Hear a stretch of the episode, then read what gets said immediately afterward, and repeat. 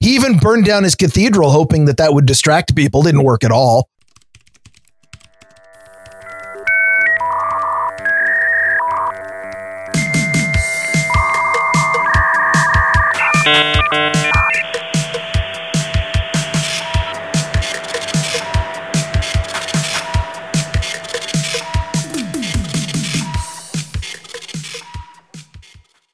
Hello and welcome to episode 20 of Grumpy Old Bens. I am Darren O'Neill coming to you live from a bunker deep in the heart of middle America, just outside of Chiraq, where everything is wonderful. And why wouldn't it be? Don't look at heyjackass.com to prove me wrong. And from America's left coast, where we're putting up a wall and making California pay for it, I'm Ryan Bemrose. Well, you should. And that's what we're talking about today is immigration and all of its forms and all of its goodness and everything that's good and everything that's bad.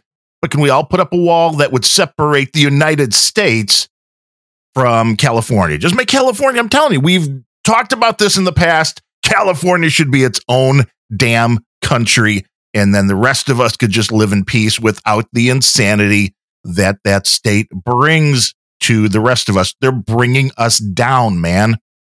Well, it's California is is actually extremely valuable to the United States because uh, it's it's one place where all of the liberal policies can be tried and fail uh, without actually having to implement them across the entire country. It's one of the most beautiful things that the United States ever did was having 50 separate places where state laws are tried and implemented and used so that when something fails horribly and turns your entire state into a third world country, everybody else can look at that and go, ew, we don't want to do that. Let's not implement all of these policies. That's the way it's supposed to work. Well, yeah, a lot of people miss out. That's the concept with the states and each state having its own set of laws and not having a concept where every state in the country has the exact same laws that are brought to us by our federal gods that decide everything. There's a reason why this system was put into place rather than having one blanket set of rules for everybody. It's because every state has a different demographic, there's a different way of life, much different from San Francisco to, say, the middle of Wyoming somewhere. And it makes sense, but we're living in a time now where everybody wants the federal government for some reason to make all the rules unless you know, that's rules they don't like. Well, it's because people today uh, don't have the ability to let other people live under different rules anymore. Uh, it, it's fairness, it's equality, it's it's you know uh, we're living underneath an oppressive regime, and therefore you must also. That's that's modern globalism for you.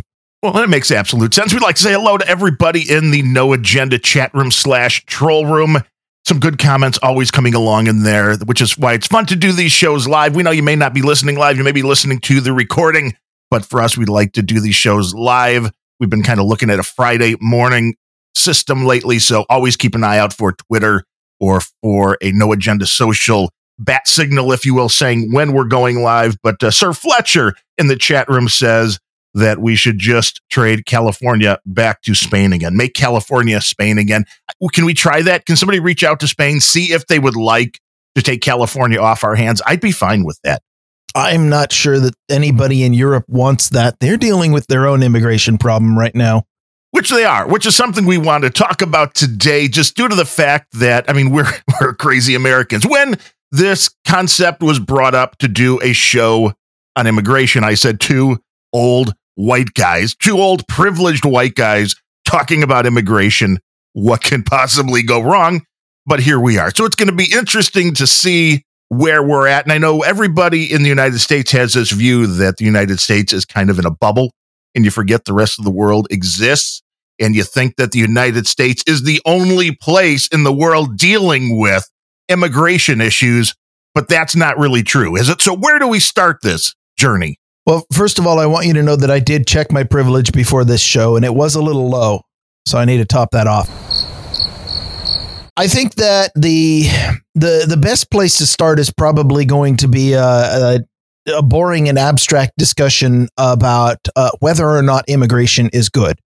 Which, of course, like any interesting topic, the answer is maybe. and sometimes. Uh, you know, immigration is is one of two ways of increasing your population to account to to counteract the fact that populations are always shrinking because people die.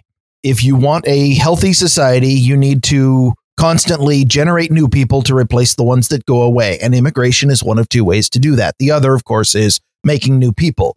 But I don't think we can count on the millennials for that anymore. They're all vowing chastity until the day they die because they're they want to save the earth, which is fine because the people who do that are are going to be obsolete in a generation. So I think well, that's a problem that solves itself. And also, not all millennials. So, not fornicating is saving the planet now. I it's it's an and and first of all, of course, it's wrong of me to stereotype all millennials as being this dumb because the vast majority of them are normal people who just want to get along with their lives and are doing the kind of things that people do, which includes getting together and having sex all the time and making more people, which is great for from perspective of a society. That's exactly what you need your citizens to do. Uh, yes, there are people out there who seem to think that there are too many people on the earth and we you know if you're a neocon or if you're one of the elite globalists then your plan is actually to kill people until you get down to the proper number otherwise there's a lot of people who are actually saying well we shouldn't have kids because there's too many people on the planet already which is hilarious well i would agree i mean you're selecting against your own beliefs you're not going to have anybody that you can teach your beliefs to which is, like I said, a, a self correcting problem. So you're saying the overall millennial viewpoint is we shouldn't be fornicating because there's too many people, but everybody that wants to should come to where we're living. No, no, I'm saying that's the minority loud millennial viewpoint that keeps popping up on YouTube because it's interesting and ridiculous. And interesting and ridiculous is what makes news. The overall millennial viewpoint is get that camera out of my face. I'm busy having sex. Well, that's good. That's that's a positive sign, no no doubt about that. And when you look at something like immigration, of course, there's immigration going on in Europe.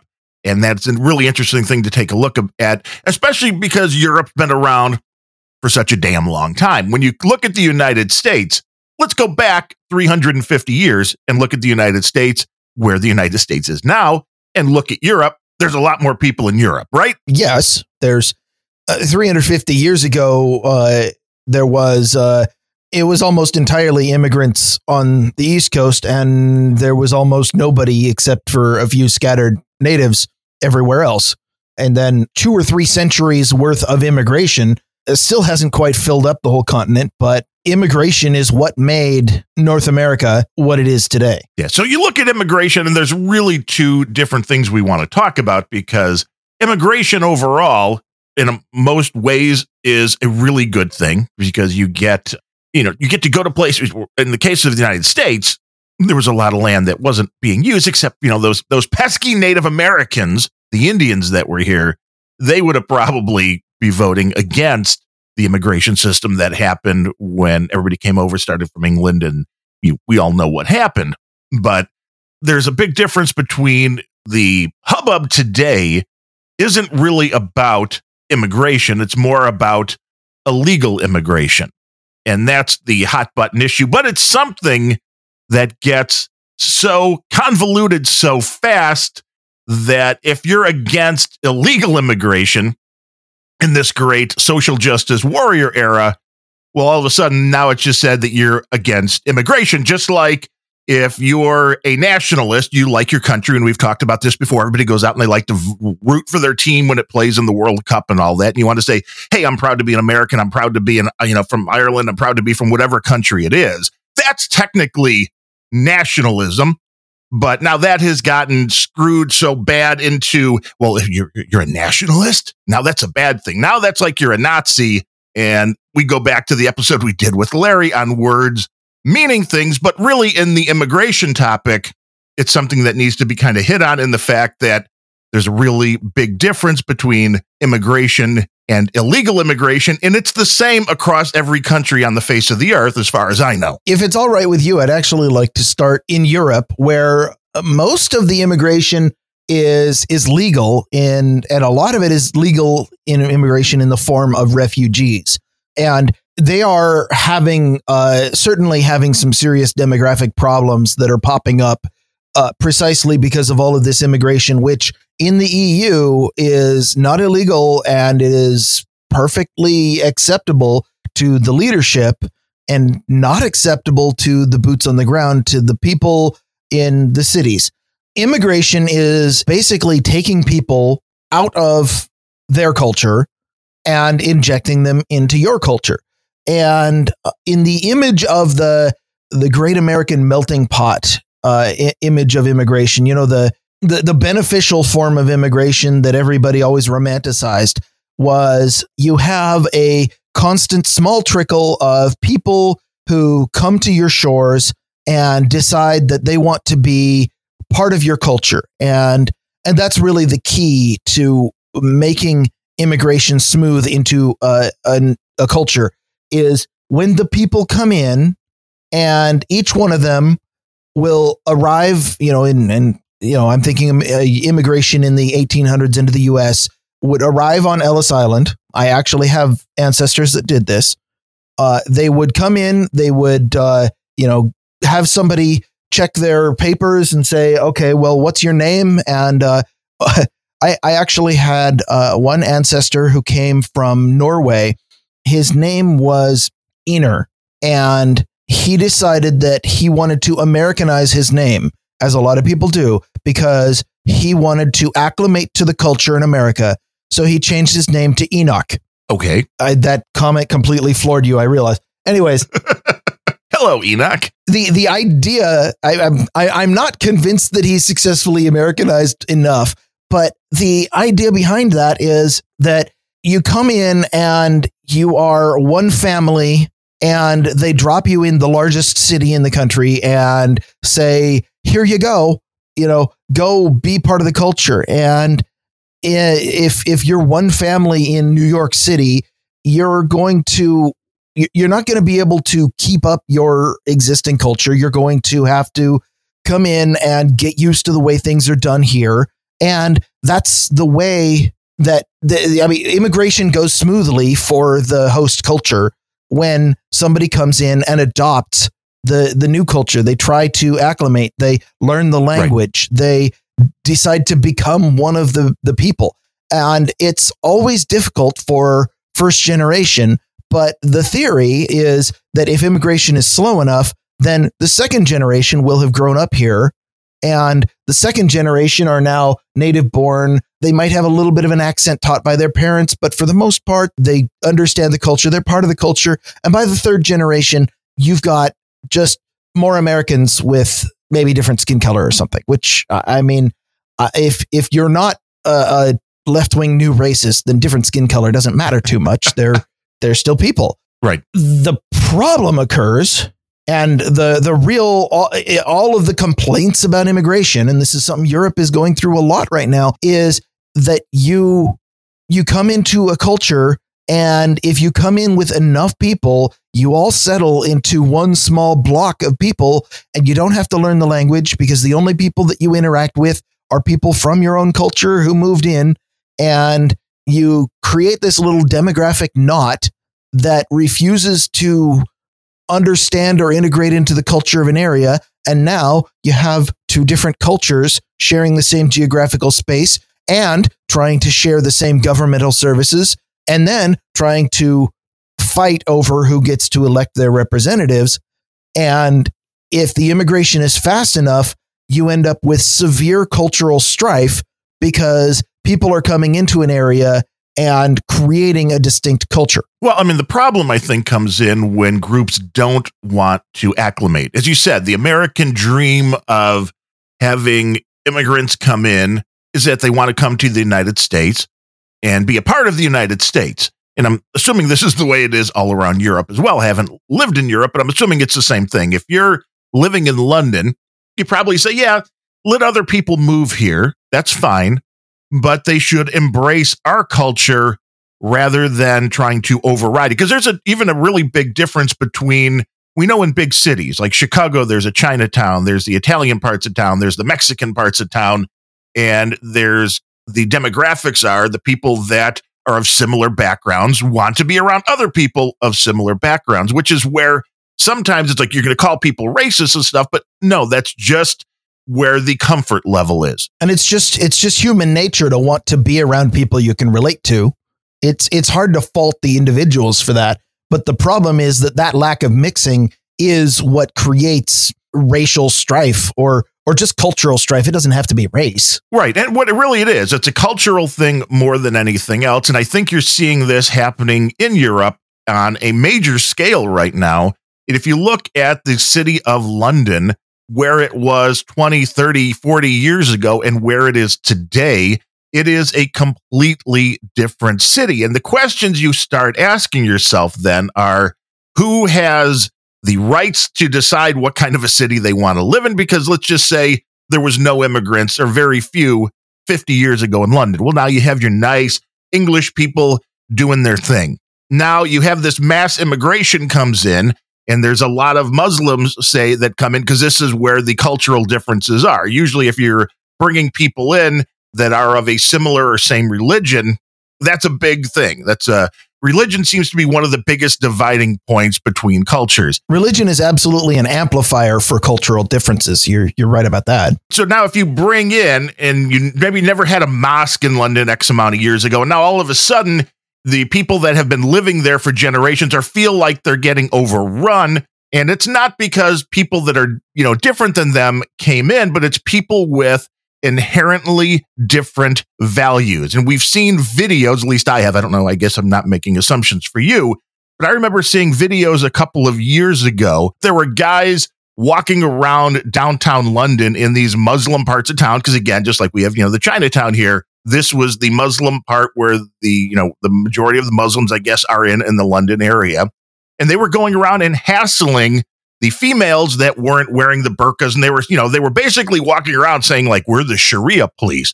Well, this is a really big problem when you have somebody that has completely different values, wants completely different laws, and wants to live in a completely different way than the host country. This is where immigration starts having major problems because you can't have people come into an area and then be like, well, I don't want to live that. That's not my law. I, this is how I live. I'm going to do my thing and fuck you. I'm going to do whatever I want. That's where you start having the major problems and you have the major breakdown. Again, the reason you have different laws in every state of the United States is because people live in slightly different ways in each state that you go to countries the same way, even maybe more so.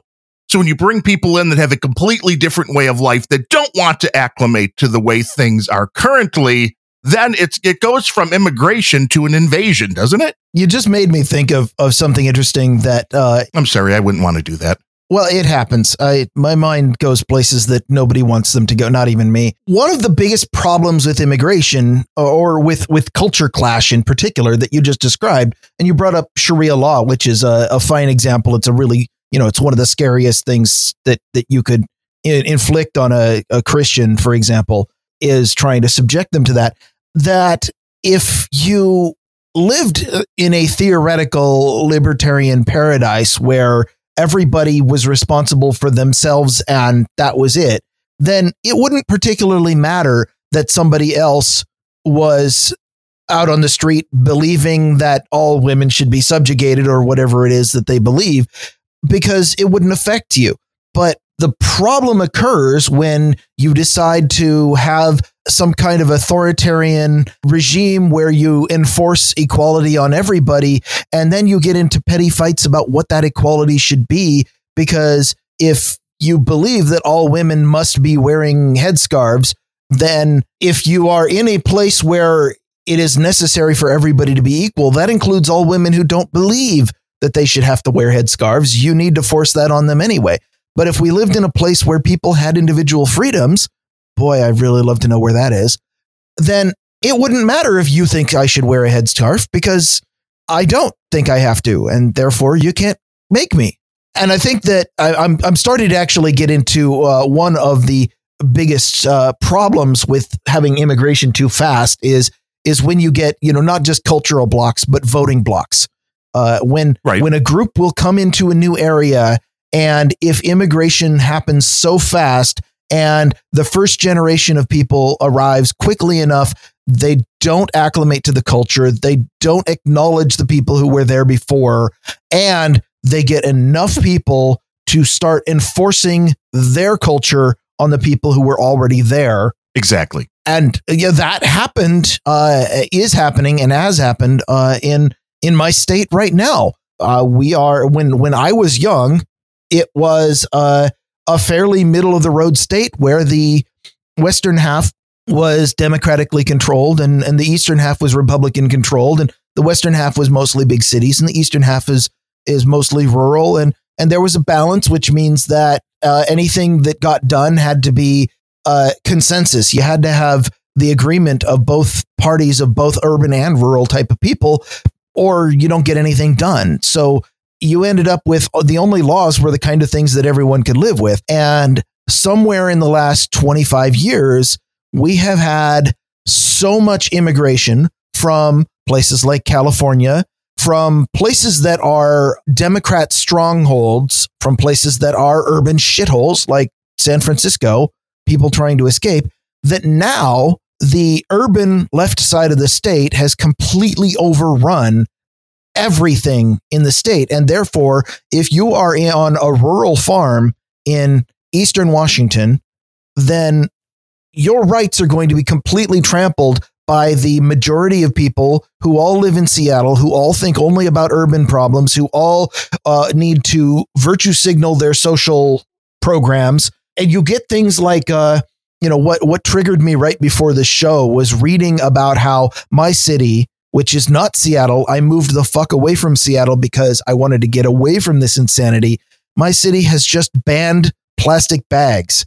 And I was having a discussion with my wife about how can we what are, what are the changes that are going to have to happen when we go grocery shopping because there you know you get 10 bags worth of groceries and now we're just going to have to what carry them in our arms are they back to paper bags again we talked about this in one of maybe this one of these other shows where we live in an area that in a time that I remember growing up, the bags at the grocery store were paper. And then to save the planet, they went to plastic. And now, I oh, guess, yeah. like you said, we just carry them in our arms, or you have to have reusable bags. Like, you know, nothing will go wrong with with that. I no, there's there's no way this can fail. You see, they they have actually uh, offered a a backup. They they offer paper bags, but this is the greatest part of the new ordinance is stores are allowed to offer paper bags, not plastic, but paper. However, stores are required to charge a minimum of 10 cents each for the paper bags. The, the stores can't even, they can't even, you know, uh, uh, screw you and, and your voluntary capitalist transaction uh, you know, screw you being able to try to trade on terms. Screw you trying to bring in customers by having good customer service. You are not allowed to give away a paper bag, you have to sell it for a minimum of 10 cents. that is that is a government overreach. But that's okay because we're saving the planet. Somehow keeping all of these plastic bags out of the hands of those dirty consumers is going to somehow keep the fishing nets out of the Pacific or something. I'm I'm not really sure. Well, this is the insanity of mob rule, the insanity of the type of democracies where everybody gets one vote and we're just going to let the majority do what they want. Again, think about you're living in an area that is 100% Christian, say, let's just make it nice and easy, and everything's good. You've lived your whole life, you've lived decades, and 10 years later down the road, all of a sudden your area is 55% Muslim and the laws are all now that you know you have to wear a headscarf and you have to follow these laws when you're out in public and all of this other things. I know this is an extreme example, but this is the fear. Uh, it's not that extreme in some places. Well, that's true. And that's the sad part about it. And that's one of the things, you know, people don't understand. But what you get in this new world that we live in, if you bring up the logic of that and say, well, you're infringing now upon the way of life of the people that have been living here for years in this area. And now, if you bring that up, it's racist because you just bringing up logic. Like John Cleese was the first person in the public eye that really said something about this whole kind of concept because he moved out of London and was talking about how much it's changed and it's not the London London that he grew up in and he got a ton of crap for that. I've got to stop you briefly we we have the answer that we have to answer every single show. JC Jr. is asking if it's really live. No, we are not really live. We are always on tape. just always on tape. Yes. With this, this was pre-recorded. We're just playing it back right now. Uh, anyways, go on, John Cleese. Well, right. He was absolutely saying that the London has totally changed, but he was the first one because the people were yelling racist at him. And he was the first guy that I remember that really just came back with this isn't about race. This is about culture. And to me, that was a mega point. I'm sure it was lost on many people out in the Twitter ether that were watching this, but he was absolutely right. The cultural implications are where the problems come with immigration because I don't care where somebody's coming from. I don't care what the color of their skin is. If they want to come into my neighborhood and acclimate and do things the way that it's done here, and I'm not saying anything weird, we're not running a cult or anything, although we may at some point or have a compound uh, with. If you if you do, can I uh, let me know where the sign up sheet is?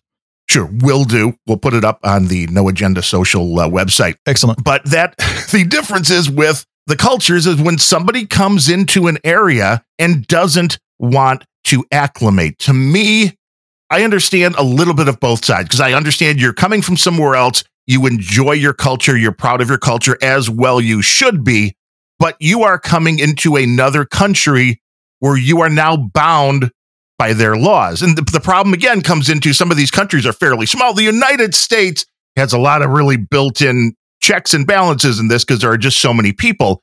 But a country like the UK, I think could be easily overrun with people that will totally change everything about the country and it will never get back, which I'm assuming this is a big part. And you can correct me if I'm wrong because I haven't watched this closely enough. But I'm assuming the immigration issue is a big reason this whole Brexit thing is happening, is it not? It is, in fact, one of the big reasons is that, and actual immigration is, it's kind of funny because of all of the terrible effects that being in the European Union have inflicted on countries, uh, primarily the complete loss of their sovereignty. The one that every that really really gets people going it's one of the grievances of the the yellow vests in France who've now been protesting for what four months straight. It's one of the reasons for Brexit. It's one of the complaints that you know Mark Void Zero will talk about on his show uh, occasionally. It is immigration is the thing that you can see because most people aren't paying attention to Washington D.C. They're not paying attention to Brussels. Most people are not paying attention to the day to day soap opera that is politics wherever they are.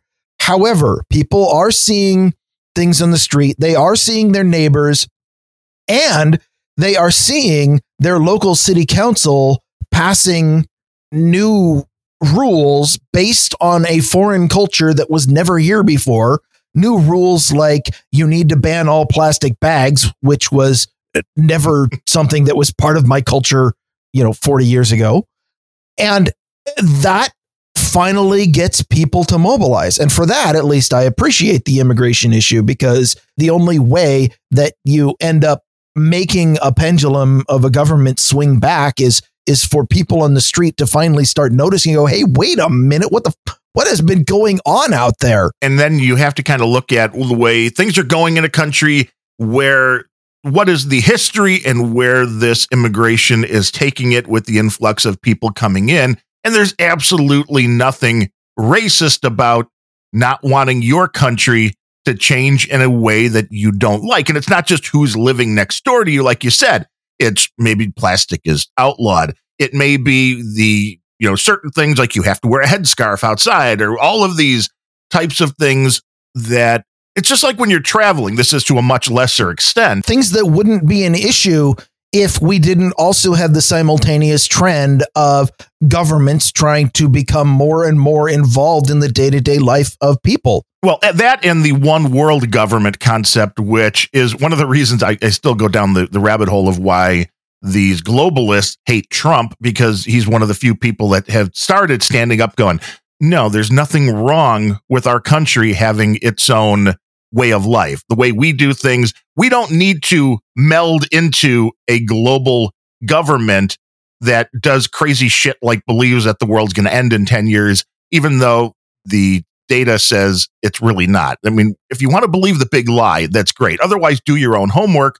But being able to stand up and say, no, we're going to do something a different way is the reason why you don't want to be a part of a global government. But there's, if you really, if you don't believe there's a push for a global government, look at the EU and that that isn't enough. They want more. Well, the, the the biggest argument against having a global government is exactly the same one that I made at the beginning of this show, which is the argument in favor of having 50 separate state governments. And that is that from a purely scientific perspective, if you have one sample and you don't know if bombarding it with radiation A or B is going to be the thing that goes, you don't hit the entire sample with one type because that might destroy the sample and now you can't do anything with it. That's in science, you always have a control and you always try out multiple variables. And if you have one set of laws that you force on everybody everywhere, you don't have a control. And therefore, you lose the ability to determine whether or not your laws worked. If you have 50 states and say Illinois decides to implement some gun control policy, they have. And the result is that and the result is that your city becomes a complete shithole where everybody's shooting each other constantly, then the other states can look at this and go, huh, maybe that gun control policy doesn't work. Yeah, okay. I, I enough joking. It's supposed to work that way. You know what the latest thing in Illinois is? They are all in on casinos. That was because they're so far in debt that Governor Pritzker just decided that they're pushing for a new casino in the Chicago area. They're looking at possibly putting a new casino like five minutes down the road from us. This is uh, this is going to be the answer, but what they don't understand is the reality of casinos are they're bad for people that are in debt, which is a vast majority of people in the state of Illinois. And if you're in debt and you can't make your pay data, you know, week to week paycheck, then we go we go gamble. Casinos are a resort that exists for the purpose of preying on people who are bad at statistics. Yeah, and you know it's fun and it's fine if you like doing something like that every now and then. And I have gone to Vegas a few times, but I've never been to a casino here in the Chicago area, and there are a few. Spending time in a casino, just just a quick pro tip: spending time in a casino because you enjoy the atmosphere and you enjoy the activity and you actually and, and you like pulling on the handle or rolling the dice or whatever. You like doing the thing and you go in knowing that you are spending money for the experience. That is a valid way to participate in a casino. If you go into a casino thinking you're going to make money you're not get the fuck out. And Progo said the same thing with the lottery tickets, the scratchers, and he's absolutely right about that also something that preys upon the poor that think, you know, maybe I'll hit it big. So, I mean, I don't have money for groceries for my kids, but maybe if I buy 20 bucks worth of lottery tickets, I'll hit it big. And the chances of that, of course, not very good. But that's getting just just slightly off the immigration tail. But it is. It's again, it's talking about cultures and it's talking about the way things change. And we know, like you said, the state to state laws, there's a reason for them a lot of people have moved from Illinois to Indiana. I mean, I could be in Indiana in like 20 minutes. I'm right on the border. Taxes would be less, would be a simple thing to do. And a lot of people have done it. You look at things like what New York did recently, and I think this was kind of backtracked a little bit, but you, New York was trying to ban the sale of sugary drinks, which we in America call soda or pop, whichever, you know, wherever you're from, you may call it a different thing. But they were trying to ban the large glasses of these. You maybe couldn't sell anything over 12 or 16 uh, ounces. And then the taxes on them were way up. And this is where you can start looking at the reality of how things might happen. It, if it's always good to know that Daddy Bloomberg is looking out for you. I can't make my own decisions. I need somebody to do it for millions of people who's never heard of me and doesn't actually give a shit if I live or die. That's how who I want making my decisions. That makes it much better. And you and you the Washington, you folks seem to love your coffee. So let me just pose a, a possibility to you, which is you get a group of people that move in, that immigrate into the Washington area where their religion forbids caffeine. And they decide to vote to make caffeine illegal. I think those people are called Mormons. Well, then what happens in Washington when they've been overrun by Mormons, who have now voted to make caffeine illegal. What happens? Actually, the the analogy isn't very good because Mormons are good. Uh, Mormons are I, I, I know quite a few Mormons and they uh, as a rule are some of the more libertarian people that I've ever seen and it, you know even in Utah they all wear uh 80 something percent of the people believe that you're not supposed to have caffeine or alcohol they still for the 20% who aren't Mormon they still have caffeine and alcohol and they're perfectly fine with it and they have bars and they have strip joints and and it's actually a pretty awesome Salt Lake City's a pretty great place to uh to go get drunk cuz you're with a whole bunch of people who go into the bar and just unwind. But anyways, I digress.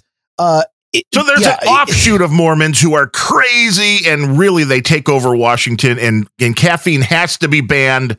What do the people of Washington do? if let's just pretend for a minute that Washington was mob rule and that every vote counts and that m- the majority wins. And if the majority of people in your state say caffeine's illegal, now what happens if caffeine's made illegal? Well, I, I mean, the, the, theoretical way you're supposed to do that is that you uh, you vote for people who will represent your interests, but in your in your theoretical scenario, that doesn't happen. And uh, I mean, you basically have two options. You either get the fuck out or you don the yellow vests. Yeah, revolution, right? Well, I mean, or at the very least, you protest. You know, everybody knows how well protests are working. You know, four months and counting, and Macron is it doesn't really give a fuck. He even burned down his cathedral, hoping that that would distract people. Didn't work at all. And in this caffeine fueled example, that would be some really pissed off protesters. One, all coming off caffeine at the same time. That would be Oh yeah. Actually, that might be something I want to see. But it, it becomes just a it, it's a very clear case of insanity to where the people, yeah, you could move out, but is that going to happen? No. So what are people going to do in Washington? Well, they're going to get their caffeine. They're going to get it illegally. Just like in Chicago, we have the gun laws really, really harsh. You can't have guns in Chicago people still get shot a lot. Well, I, I assumed they got shot with uh, things that were legal, like rubber band guns, uh, uh, finger guns, cap pop guns. You know, may I don't know. Maybe they're throwing hypodermic needles at each other, and that's how you're getting shot. I I I, I just assumed since all guns are banned, yeah, somehow they get them. So you know, and again, this is, comes down to laws and the insanity of it, and having people that all want to do the same thing or not the same thing. It becomes a very interesting concept to me. And there's nothing if you have a bunch of people, if you have some of these crazy like uh, ultra super Mormons, and we're being mean to Mormons because we should just make up something and just call them like the Morlocks or something that come in and they don't want the caffeine. Now, you're not racist against those people because you're pissed that they took your caffeine. There's nothing racist about it. This again is a cultural thing that you're pissed off about. And I'll just say the Morlocks are, you know, orange, and it'll be like, orange people bad. Oh, wait, we hear that a lot. Um, but the concept is you're not pissed off about who they are, you're pissed off about what they're doing. And that is a big problem with people talking about immigration today is that everybody wants to make this a really easy thing to go, well, if you don't like it, you're racist. And they're not really wanting to look at the reality of the situation and they don't want to look at any of the details surrounding the situation. And that is absolutely nuts. Well, as as discussed in our show with Larry on language, uh, racist is is a meaningless word. It is uh, an information free uh, uh insult. It, just you say racist, it means I don't like you. It doesn't actually have any denotation anymore. So you know, saying something is racist just means I don't like it. And it doesn't. You're not supposed to. That's not supposed to be the thing you just go to and call people. And and that's where the immigration debate really gets lost in the fact that people just don't even look at the reality of what's going on. They don't look at any statistics. They don't look at you can I mean it's interesting to me that you can bring up things like, well, Obama was doing the same thing under his administration, and there were people being kept in cages. And, oh no, that's that's insanity. And then you bring up things like there are bad people kidnapping children because you know if it's easier, if the concept is it's easier to get over the border and it's easier to get into the United States if you have children with you, then it becomes a good idea to maybe go kidnap some children, bring them with you, carry them over the border. And the amount of people was kind of staggering when they really found out how many people didn't belong. How many of those kids actually didn't belong with the adults that were bringing them in? And there's a reason, you know, you say, well, well, you can't separate the the kids from their parents. Well, half the time it wasn't actually their parents. And these, this is something that is very hard to figure out when people will go to such lengths to try to come in and cross a border because the technology is not really there that can genetically match those children with the adults that they're with. There's nothing that's easily to easy that can easily do this at the border, and that also leads to other things. So there's a, there's a whole laundry list of really interesting topics that should be talked about when it comes to immigration, but we're not talking about any of those things because it's all been boiled down to racist, racist, racist. And and despite the the the whiny cries from leftists, there's definitely a, a school of belief that says these people have broken the law and therefore they need to face consequences for that. The people who believe that are dirty racists, I'm told, uh, also known as people who believe in the rule of law.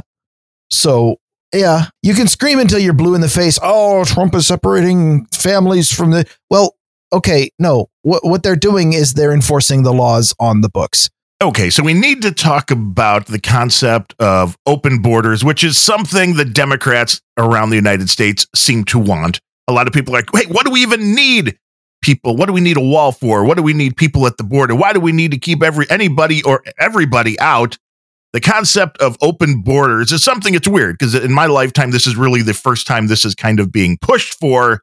Uh, but that concept is rife with problems, isn't it?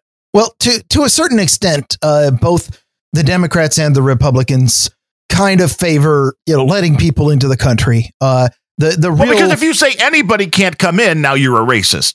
Well, there's, there's yes, that that is true, and the the political will is strong to allow anybody to do anything as long as it's politically correct. But it, it, makes sense because of what we discussed at the beginning of the show, where uh, immigration is is necessary. If your population is aging out faster than they're being born, you have to keep your population up uh, to keep your society healthy. And the way to do that is immigration. So it, it makes sense to allow immigration to a certain extent. But there's a big difference between setting immigration quotas like the US does, whether or not one of the major political parties in the US would like us to ignore those quotas and invite everybody in illegally, different topic. But the US does set quotas and does actually uh, make an attempt to limit immigration to uh, a reasonable amount, which is also necessary for a healthy society. Uh, a difference between that and, say, the EU, which has uh, pretty much open borders. The the refugee crisis, where they are saying uh, you you have decided you don't like your current government. Great, come on in, and we'll just find a place to put you in some village that has you know 140 people, and here have another 141 refugees. The the policy of inviting everybody in can be workable but here's where it's not workable. And what bothers me is where it's not workable is when you have uh, put one way a strong social safety net, uh, put another way generous social handouts. And that and the let everybody in all the time cannot work together. And the reason is, uh, it, first of all, your your social handouts will, of course, invite in people. Uh, it will invite in, for lack of a better term, low quality immigrants, uh, people who come in and say, I don't have anything at all to offer society, but hey, they're giving out free stuff over here, so let's go over here. You can see that in immigration. Uh, you can see that uh, with uh, sanctuary cities. You can see that with cities like Seattle uh, and San Francisco, who are inviting in homeless where the city council is directing the cops not to enforce the laws against anybody who looks like they're homeless.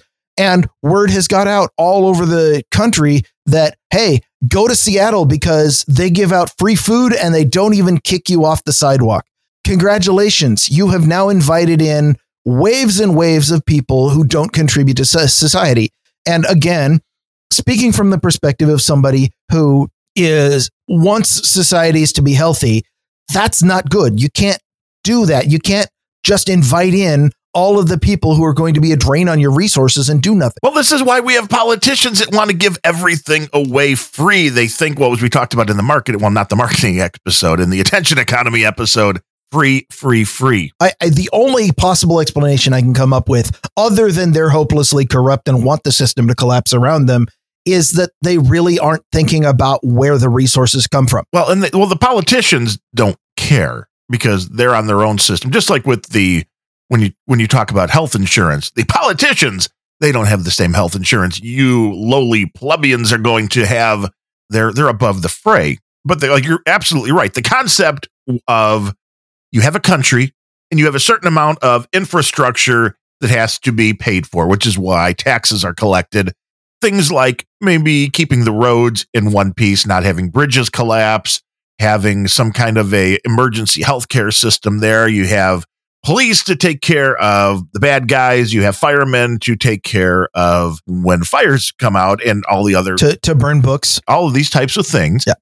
The problem is all of that costs money. And when you bring people into that society who are not paying into it, but you give them the benefits of the society, that's also where you start having a problem. And that's where people, rightfully so, are angry with immigration because it comes down to the fact of, well, I'm paying for my fair share. Shouldn't they pay for theirs? And that is a completely logical feeling to have which I also believe is one of the reasons why we're being sold the concept now that everybody should have everything free. So now you don't look at those immigrants and go, well, they're getting something and I'm, I'm paying for it. If everybody's getting it free, then it's a great utopia, unless you look at how life actually happens when you try this in places like Cuba and Venezuela and elsewhere around the world where more people starve, more people die, and there are people rioting in the streets to get that last roll of toilet paper. But this is where the big lie comes in that it doesn't hurt anybody to have massive amounts of people come into your country and not pay into the system. Again, this is would be a part of acclimating into the society, which is you come in, and you want to be a productive member of the society. You don't want to go under the radar and work for cash and send your money back home. At the very least, becoming a productive member of the society involves paying taxes, right? Or, or contributing to the economy, working a job, producing useful services in exchange for uh, for money. Makes sense. I mean, that's exactly you know, the concept of the open borders. Can that even work in the United States? Well, the open borders, as, as I just described, doesn't even work if you have extensive social handout programs. It can't work because you are inviting in low quality immigrants who are going to drain your resources without contributing back to society because you know the the country they came from might not have as good social services they're going to want to go to where people are giving out free stuff. And congratulations, that free stuff is coming out of your taxes. And they may not even want to move here. So let's just say, I mean, I have no idea what the healthcare situation is in Ecuador, but say somebody in Ecuador has cancer and their system totally sucks. It, it's probably cheaper than the healthcare in the United States, but go on. Uh, is it better or worse? I don't know. But you have, say, a country. Well, let's let's not pick on Ecuador. Country X, where you would it would break you financially to have the surgery you need, whatever it is. But you know, if you can get into the United States and walk into a hospital, they're going to take care of it because that's the everybody gets free medical care no matter who you are, whether you're a citizen, whether you're not. Just walk in, you get it, you got to get it. It's what you're going to get. Well, that is going to break and overload the system so quickly because it's a hell of a lot cheaper just to get here where the free stuff is get your surgery, then get the hell back out to your country. Go, thanks. And you've you're absolutely right. You've given absolutely nothing in order to get that, you're just taking a handout that somebody else has to pay for. And that's the other big problem with socialism. And that's another podcast in itself. But the concept that everything could be free is a joke because somebody has to pay for it. And that's always on the backs of the citizens of the country that is giving said free things away. And what you just you you just hit on is is the other uh, much less visible, but I think far more damaging problem to a society about having open immigration with a strong social handout program, and that is uh, somebody has to pay for it. And uh, in addition to motivating people who are not going to contribute to your society to come in in droves, uh, the strong handout system ne- necessarily requires high taxes. It requires limiting freedoms, uh, and the the other motivation that is harder to see because there's fewer of these people is people who do contribute to your society, the high value people, the the scientists, the the producers, the people who generate most of economic growth and activity, and therefore are the ones who are hit hardest by the excessive taxes that your society has to charge. Those people are being motivated to move out. And that is far more damaging to a society because if you have handouts for anybody who possibly wants them, socialism, and you invite unlimited people to move across your border, then you're going to be flooded with people who don't contribute and you're going to drive away the people who do contribute. And it will take only a couple generations of people expecting to get handouts of free stuff from people who are no longer there and suddenly you can't feed your people and you get California. I mean, uh, you get communist Soviet Russia, maybe. I, no, well, California is kind of the same. It's it's not that different than the communist countries. There's very little question about that. I was talking to a doctor the other day, and he said he knew personally. Uh, he was telling me a story. Either four or five people that had died due to living in a country with socialized medicine. He said his grandmother, this was in Yugoslavia, called for an ambulance and she was 80 years old, I believe. Called for an ambulance for whatever reason, shortness of breath, I think it was. And they told her, they laughed and said, You're just an old woman. And they refused to come get her because this is what socialized medicine becomes.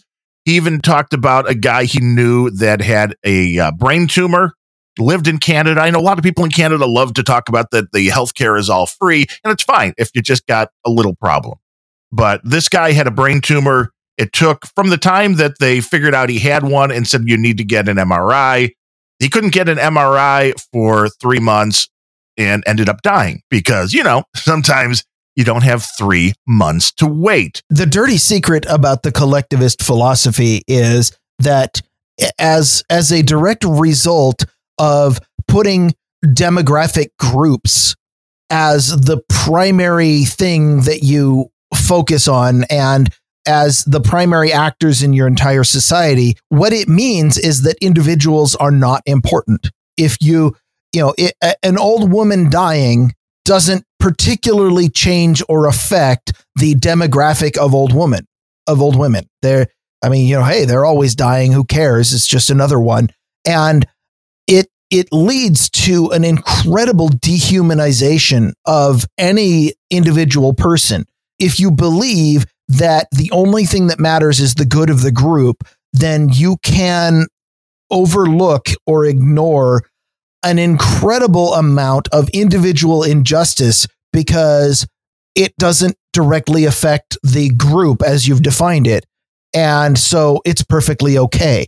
And I think that is the real crime of any kind of collectivist ideology is the idea that the individual is unimportant and therefore you can overlook any individual injustices as long as your group is okay. And well, it's it's looking at a big picture but never looking at the small picture. It's never looking at the individual because as you said, the individual becomes unimportant and that's kind of the way I look at the Democrats, the left in the United States at this point when it comes to the immigration issue is I don't think they give a crap about the people. I think they just want votes, and it's it's it's sad, but But don't don't kid yourself. All politicians don't particularly care about people. They just want votes. yeah, I guess that's because that's how they stay in power. But when we're talking about immigration, it really is kind of a uh, you know down and dirty thing. When it's like, well, yeah, we'd like you to come here so you can live in squalor because we don't really care if you're sleeping on the street. But would you please vote for us when you go to the ballot box because we're we're doing so much for you. So let's go ahead and address the the elephant sitting on the border wall and talk about the distinction between legal and illegal immigration because that's that's really the thing that's in the news for everyone at least in the US. Well, it is, and the the thing that drives me the most nuts about that argument is the morons that their only argument is no people are illegal. Well, you know what? Bullshit. There are people that do things that are against the law.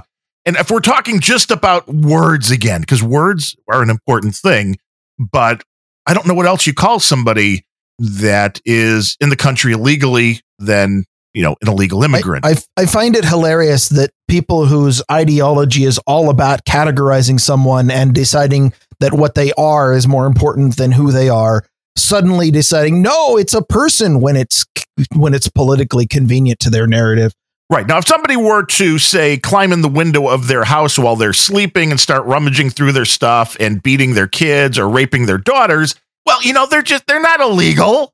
They're just in there. Come on. They're just, they're, people can't be illegal. and pe- people uh, i mean well i i hope we never get to a point in our society where people can actually be illegal that could be a real problem Progo in the, in the chat room just suggested instead of calling them illegal immigrants, we just call them criminals. Maybe that's better. that that is in fact what they are uh yeah, uh, we we are not yet at the point where we decide that your very existence is is against the law and therefore you need to be snuffed out. That's that's what i imagine an actual illegal person would be. Right. we're not at the point yet thank god in our culture where we consider people to be illegal. But you know what? We as a nation and society of laws we do have this concept that people can do illegal things and people can be places illegally and people can commit illegal acts. And you know what? That is what is happening. Yes, we're, were not caring about what the label is, but that is what they focus on rather than the act itself, which is just pure insanity. The guy that really went off on AOC, Alexandria Ocasio Cortez, when being questioned about, I, I, I hate that name. I know it, it triggers you just hearing the name. And I, I don't know why. Well, I do kind of because of everything she stands Be- for.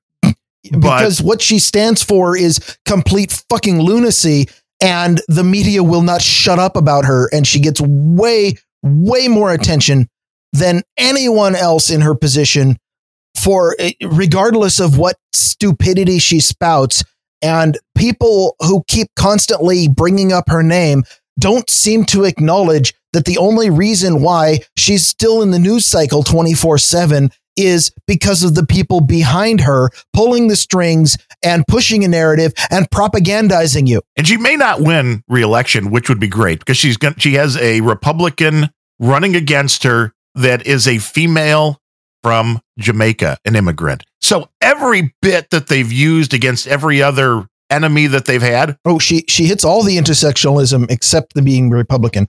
Yeah, I mean, so it'll be an interesting kind of a thing. Maybe she's even gay. I don't know.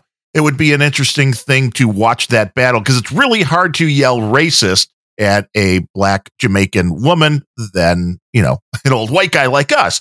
But when AOC was taken to task by the guy when she was, you know, these these hearings they were having about families being separated at the border because, you know, oh, you know, what did they do? And he just like starts reading, you know, the the law out that, you know, they came into the country illegally. And he's like, you know, I was a cop in New York City.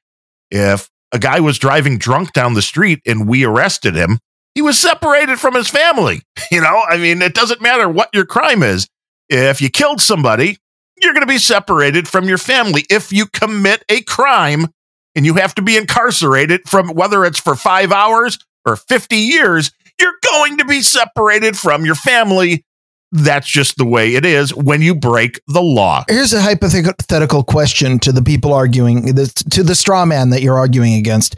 And that is, would it be better if if every time somebody commits a crime that you go and get their whole family and throw them in prison with you because we could go back to a feudalistic society if you'd like. Keep them all together. That's a good idea. It means we're not separating the families. Yeah. Yeah. Congratulations. You you can all go to Walla Walla together. that would be that would obviously be a much more humane thing to do. And the thing that I can't, well, I can understand it. I can understand it because it's all about pushing a narrative, and that's not what the media wants to do. And what we have in this world right now is a media that only wants to push a liberal agenda because otherwise they would be talking to people that came to the United States as legal immigrants that followed the laws, that followed the system, that took the time, that did everything the way it was supposed to, the way the laws were written, didn't break any laws, and became citizens because there are a lot of them that are against illegal immigration. And I want to see them be called racist. I want to see the Mexicans that came to this country legally who are pissed off about illegal immigration. Put yourself in the shoes of somebody who jumped through. And, and just in case you're thinking that I'm defending the immigration system in this country, it's horribly broken, it's terribly bureaucratic, and it keeps tens of thousands of people employed who really need to just not be so bureaucrats. But put yourself in the shoes of somebody who went through all of those hoops, who stood on the yellow line and touched the tip of their nose, who you know, performed all of the circus acts that were required, who paid the ridiculous amount of money necessary to get into the country legally. And that person is like, yes, I finally made it. I'm an American. First of all, all of those steps do have the effect of making you actually mean that you really want to be in the country. And that makes you more likely to try to ingrain yourself into the culture. But if you're that person who is making an effort to become part of the culture, who is making an effort to be in your new home, who has gone through all of the stupid steps and bureaucracy and fees to now be told, yeah, uh, you know, all these other people yeah, we're just inviting them in, and not only that, but we're letting them vote, right? And we're giving them free housing, and we're we're giving them free stuff. And oh, by the way, we're going to tax you to do it. Oh, is that bad? And then you have to talk to all the people that were already living here that weren't getting any of the free stuff and having problems with being down on their luck, not having enough money, and and that just doesn't seem to go. But it, again, we are a nation of laws. At the very heart of everything, we're a nation of laws, and those laws need to be followed, and you can't just make them go away. I mean, there's a lot of things that have been bastardized, and we're seeing a lot of that now with the gun control issue. But even I was surprised when the talk of anchor babies came up, when this whole dreamers thing came up. And what a name for people that came to this country that are breaking the law, that are here illegally. They're just dreamers because, you know, it really sounds very Disney esque, doesn't it? It does. And, and that name is ridiculous. But uh, the phrase anchor baby is what I thought you were talking about. And I suddenly had this image of, of pulling into a harbor on the boat and going, oh shit, we don't have enough immigration credits for our whole family. Go get me an anchor. but the, the concept. I might be a terrible person. You, you are, but the, that's not what this, the show's about. The we actually go the other route and we glorify how horrible of a person you are here on Grumpy Old Ben's for the entertainment value.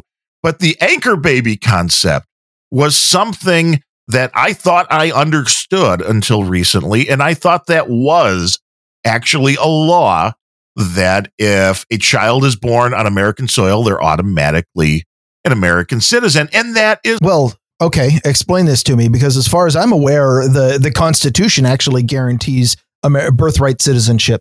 It does not. It absolutely positively does not. And if you look at the wording, and I think this was talked about on an episode of the No Agenda show not that long ago, it, it's actually worded in such a way that it's very clear that you're not automatically a citizen. Just like at the time, the Indians, the Native Americans, weren't automatically a citizen, even if they were born within the United States and there was some it's obviously these are the kind of legalese we're talking the old english language and all that and there were questions about it but there were papers that of the discussion talking about this by the guys that wrote it and one of the comments was i don't remember if it was from jefferson or hamilton one of them the comments was well this obviously doesn't mean that if the people are here you know the envoy from spain or whatever is here then they have a child here that their child's an American citizen. Of course, that doesn't mean that because there was no provenance for them to be. The wording has been bastardized. It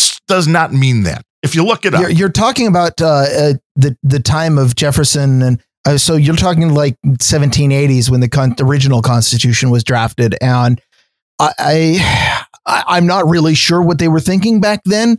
Uh, but the thing that I was more referring to was uh, the citizenship clause of the 14th Amendment, which, uh, thanks to the magic of the internet, reads all persons born or naturalized in the United States and subject to the jurisdiction thereof are citizens of the United States and of the state wherein they reside. Right. So, okay, that that's what I was talking about, and I, I it's obvious, you know I was going back a little far. That was 1860s, long after Jefferson was dead. Okay, we're going. Okay, wrong guys. The right. You're at the right place, though. You're at the right amendment. And the part of that which is very questionable is and subject to their jurisdiction. So every person born into the limits of the United States and subject to their jurisdiction, which means your parents are American, you're citizens, you're here legally. Oh, oh, I see what kind of trickery. It's not trickery. This was just the way it was written because otherwise, why even have and subject to their jurisdiction. I, am not sure. I wasn't there. Uh, what I'm wondering though is, can I turn it around if if I give up some of my citizenship? Can I turn that around and become not subject to the jurisdiction of these fucking retarded laws and ordinances that the socialists are creating where I live? I guess I could if I were lucky enough by birth to have been born into a Native American uh, society.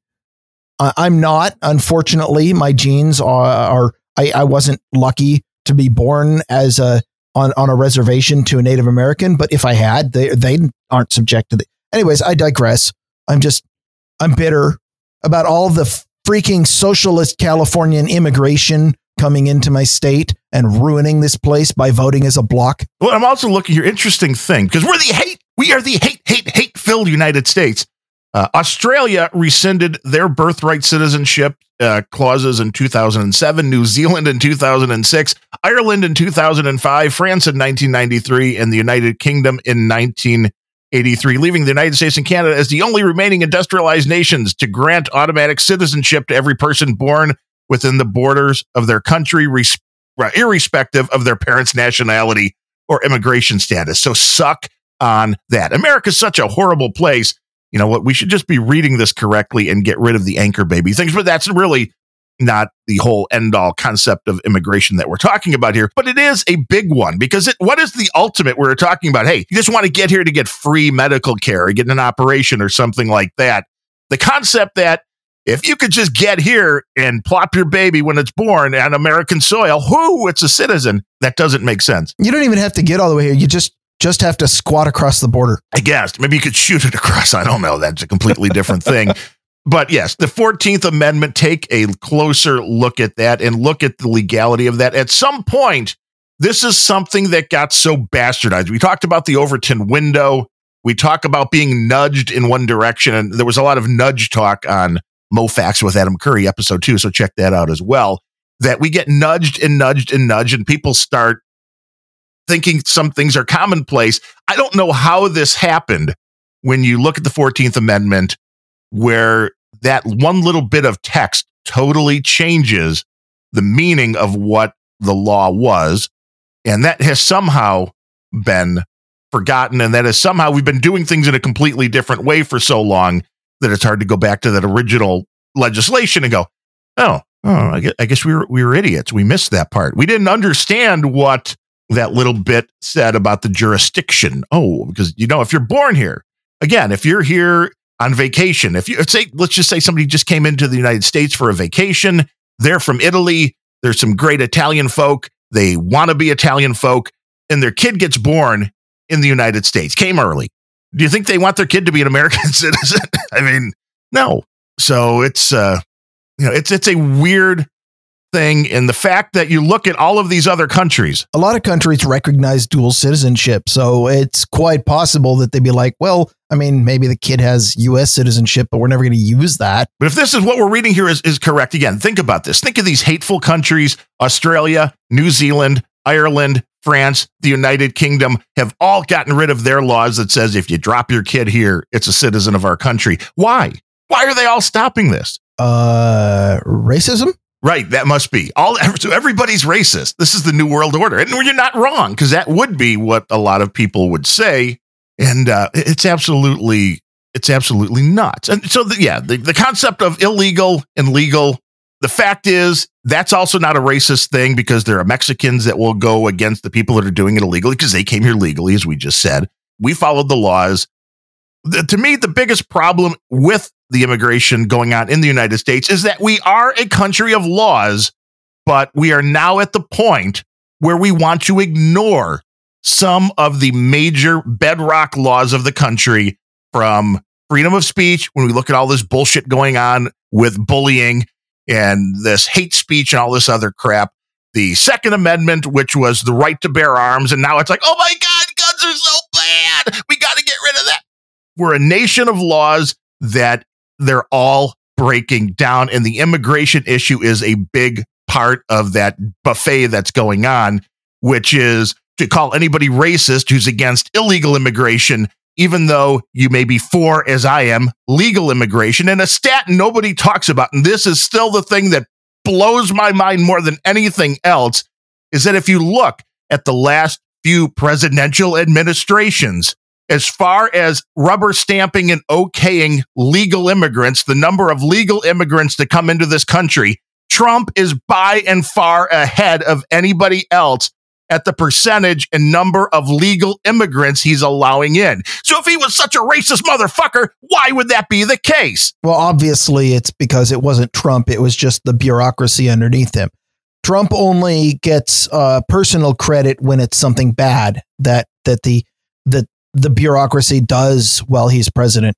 Ah, the wrong narrative. I'm sorry. Yeah, yeah. Get get your narrative straight, O'Neill. What the hell? Yeah, we need to push the wrong narrative. I'm sorry. So Trump, Orange Man bad. He isn't allowing more legal immigrants in, and that means he must be a racist. The fact is, the president is not nearly as powerful as as the media would, of course, have you believe. Trump is not directly responsible for any of the bullshit that's gone on with ICE any more than Obama was responsible when that same shit was happening when he was president. Trump is not directly responsible for letting people in. The the bureaucracy. I mean, he can talk to people in the cabinet and, and nudge them, but for the most part, the deep state doesn't work that way. A new president comes in and says, I'm gonna drain the swamp, and then the deep state kind of looks over like, yeah, right, okay, and then goes back to their work of subsuming the rights of ordinary citizens. Well, it's just amazing to me, though, how short the attention span is and how short the memory is of people in this country and the world.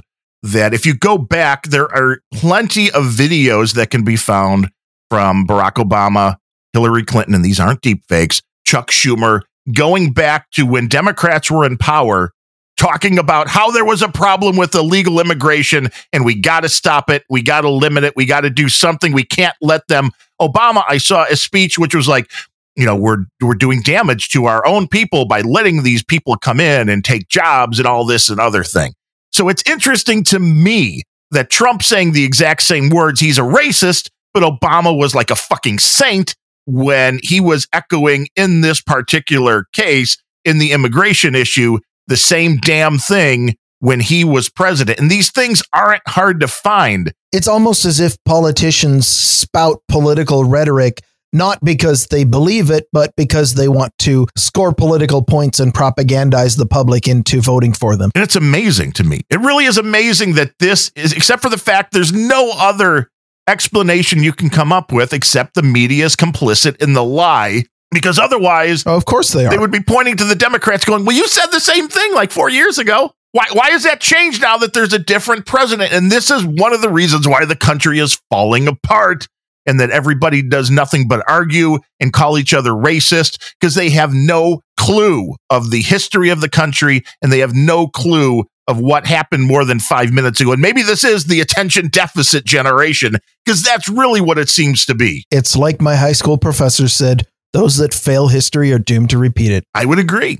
I would, I would definitely agree. So, I mean, again, if there's people that want to talk to you about this stuff like illegal immigration and tell you Trump's a bad guy, have a couple of those videos with Trump and Hillary. Or I'm sorry, Trump and Hillary, Obama and Hillary talking about how illegal immigration is hurting the country and have a couple of videos of some people that came into the country legally from whatever country it may have been speaking out against illegal immigration and saying people should follow the rules. Because if you don't follow the rule, and this is what you get a, really a problem again, nation of laws. If you decide that we're going to start not enforcing just certain laws that is the epitome of the slippery slope. If we're not going to enforce this, okay, you don't want to enforce immigration. I don't want to enforce whatever. That is, in fact, how the collapse of the empire begins. Is when people, I mean, the the political situation has got to the point where it is so divided that nobody is willing to work with each other anymore on anything. And so it's what your side can push or what the other side can push and that's the only thing that can happen. And that means that there is no political will for the big things like changing radical changes to immigration policy or, you know, I, changes to the Constitution. If the majority truly believed that we needed to ban guns in this country to the point where they could build enough political capital to repeal the Second Amendment, I would support it. I'd hate it. I'd complain a lot. I'd probably even do podcasts about it where I whined and bitched. But that's the right way to do it.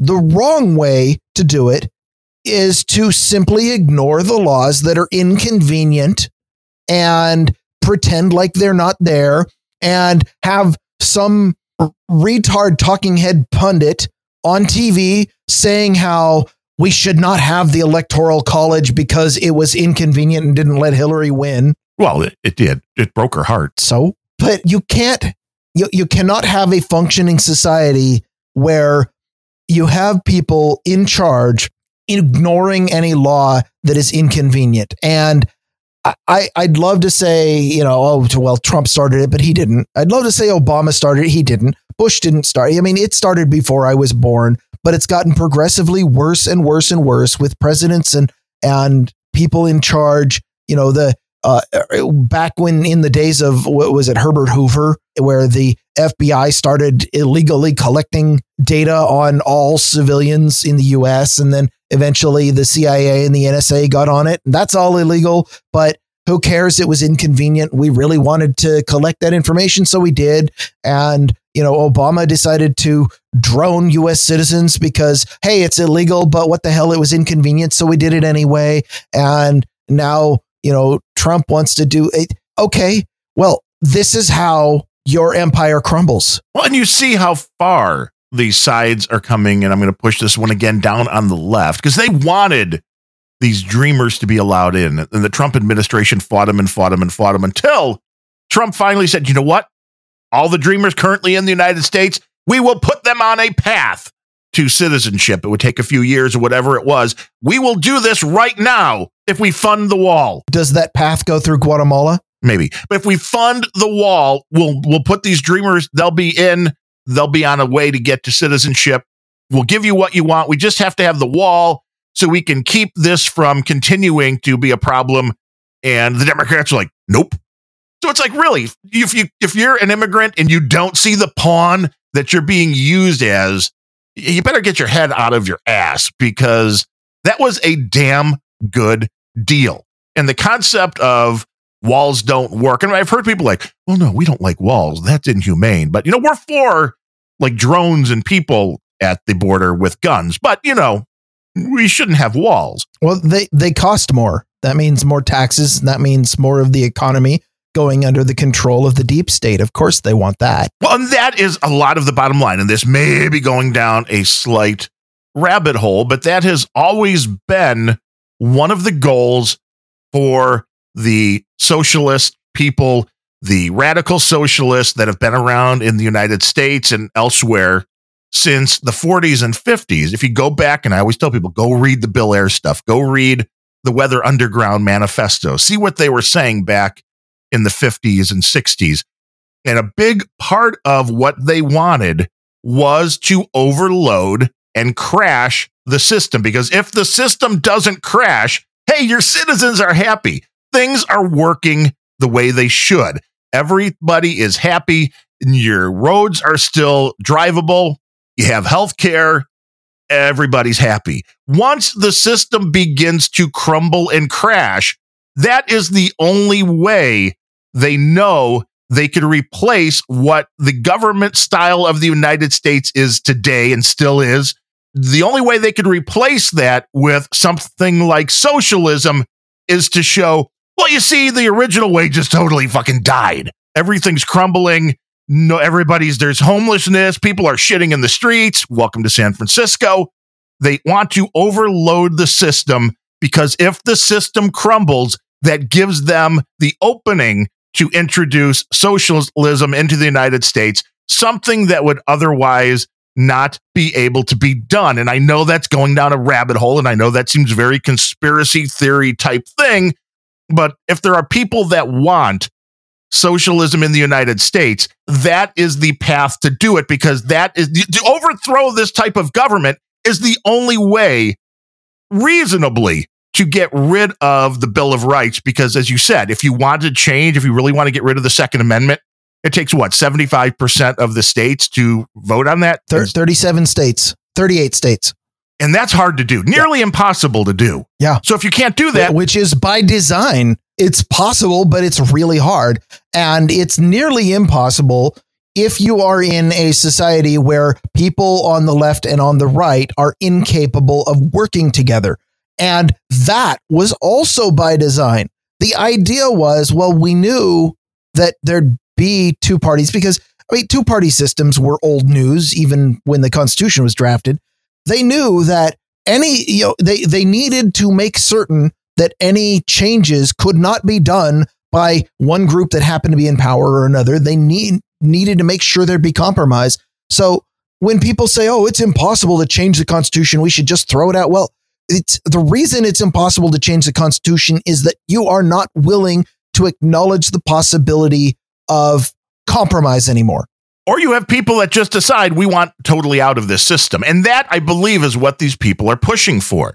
And that is a very dangerous thing. They've seen that they the legal way to do it, just like with immigration, the legal way to change the Constitution is nearly impossible. So the illegal way is the way they want to do it. Just like coming over the border and not doing it legally, getting into the country. It's a hell of a lot easier to break the law than it is to follow it and that's what these people want to do that is i think the lesson we should leave people with is it is easier to break the law than to follow it that is true and sadly enough uh, uh, so i've already listed uh, but we could continue talking for another four or five hours. Of course, we we've always been able to do that. Uh, but I think we should start tabling some topics. I've already listed things that we're clearly going to have to do more shows about: uh, socialism, populism, rule of law. Build the wall. Well, we can talk about the wall. That that's definitely part of immigration.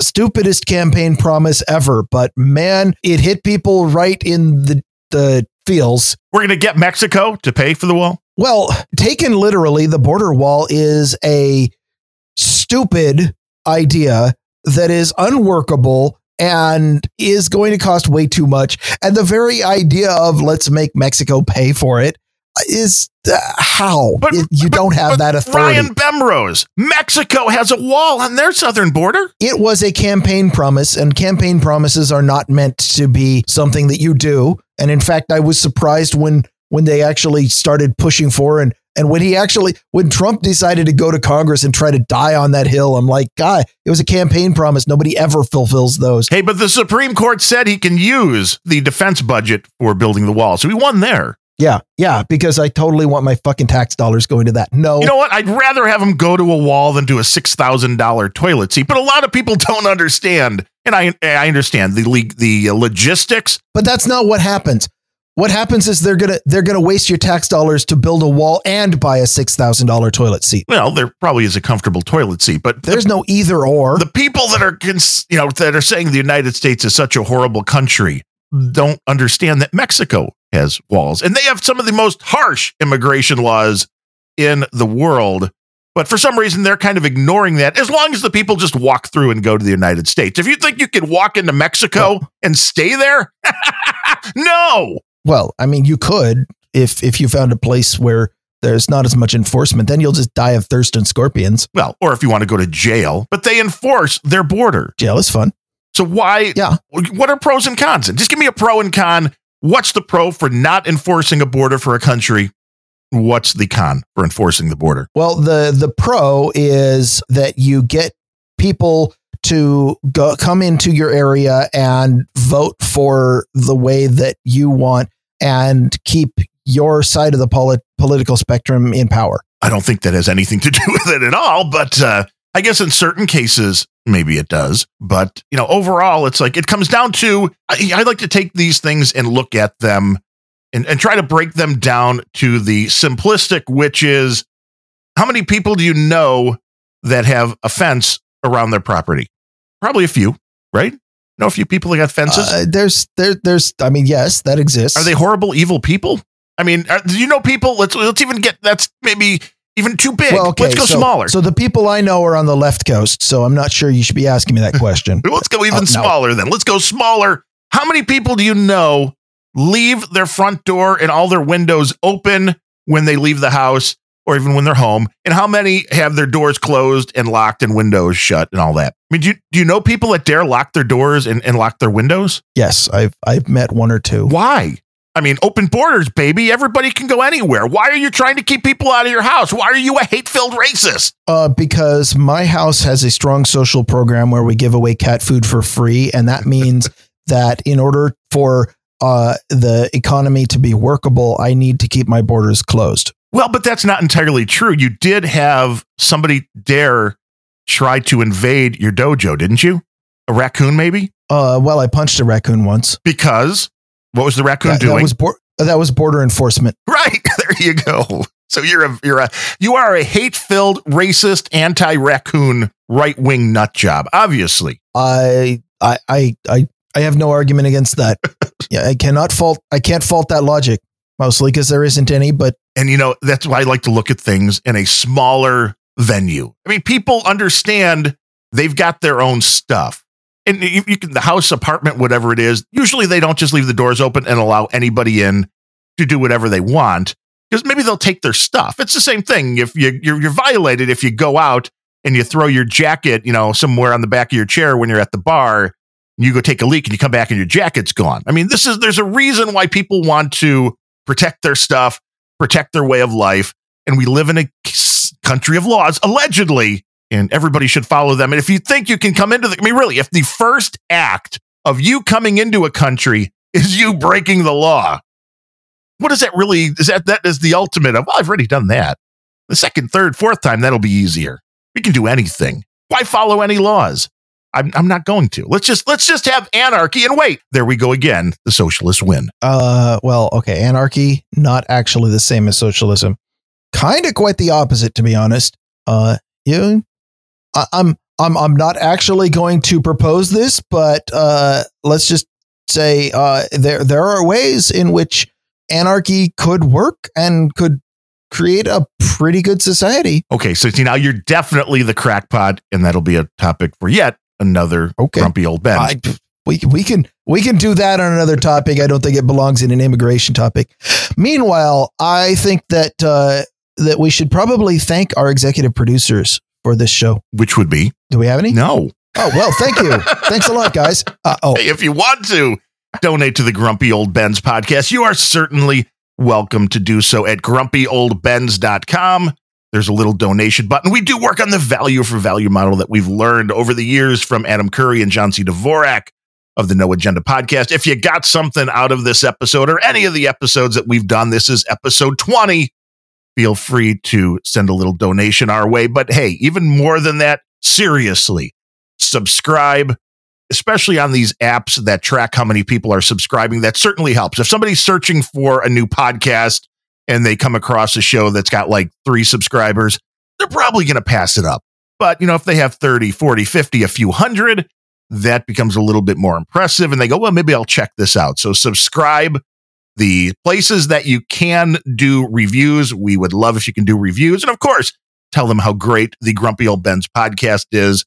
And beyond subscribing and reviewing, if you have a friend who you think might like the content, be sure to tune them on, turn them on, and tune them in to grumpyoldbens.com. And if you really like what you're hearing or hate what you're hearing, feel free to reach out to either Ryan or myself at And- Darren at grumpyoldbens.com or Ryan at grumpyoldbens.com. and and I just wanted to call out that even even if we didn't have uh if we didn't have any donations this week, uh, I, we did get some kind words, and I want to thank you for uh the the people. Uh, the the people who reached out on Twitter and didn't get me, and then uh, reached out on No Agenda Social because Well, signed up for No out. Agenda Social just to interact with Ryan Bemrose. Yes. So uh, it it is. I mean, donations are nice, but even the kind words keep me going. I I you can ask Dame Bemrose. I I beamed about that for hours. It took forever to get the smile off my face. I'm like, somebody actually listened to me. Not only listened, Yeah. but say the thing they enjoy most about Grumpy Old Ben's is the Bemrose rants. And that's that's kind of a cool thing. Yeah, because because you can get you can get information and discussion and reasoned argument on any podcast but where do you have to go to get true original unfiltered unhinged sir bemrose ranting you have to come here Right now, this is the only place. We have the exclusive on Sir Bemrose rants. And you don't need an auto tune. i don't in, in fact I'd, I'd appreciate if you'd never do that again It wasn't even real auto tune. I would have done the whole T Pain thing to start the last show, but I would have had to download another app and I didn't want to do that. So I was lazy. well, uh, thank you thank you for being lazy in that case You're welcome. So until So- next time, I am Darren O'Neill coming to you live from a bunker deep in the heart of middle America, just outside of Chirac, where we're waiting for the cold chill of a socialist winter. and from america's left coast where the streets are maybe full of human feces but at least there are no plastic bags i'm ryan bemrose Then you could have put the feces in the plastic bag. It would have worked out perfectly. Nope, not anymore.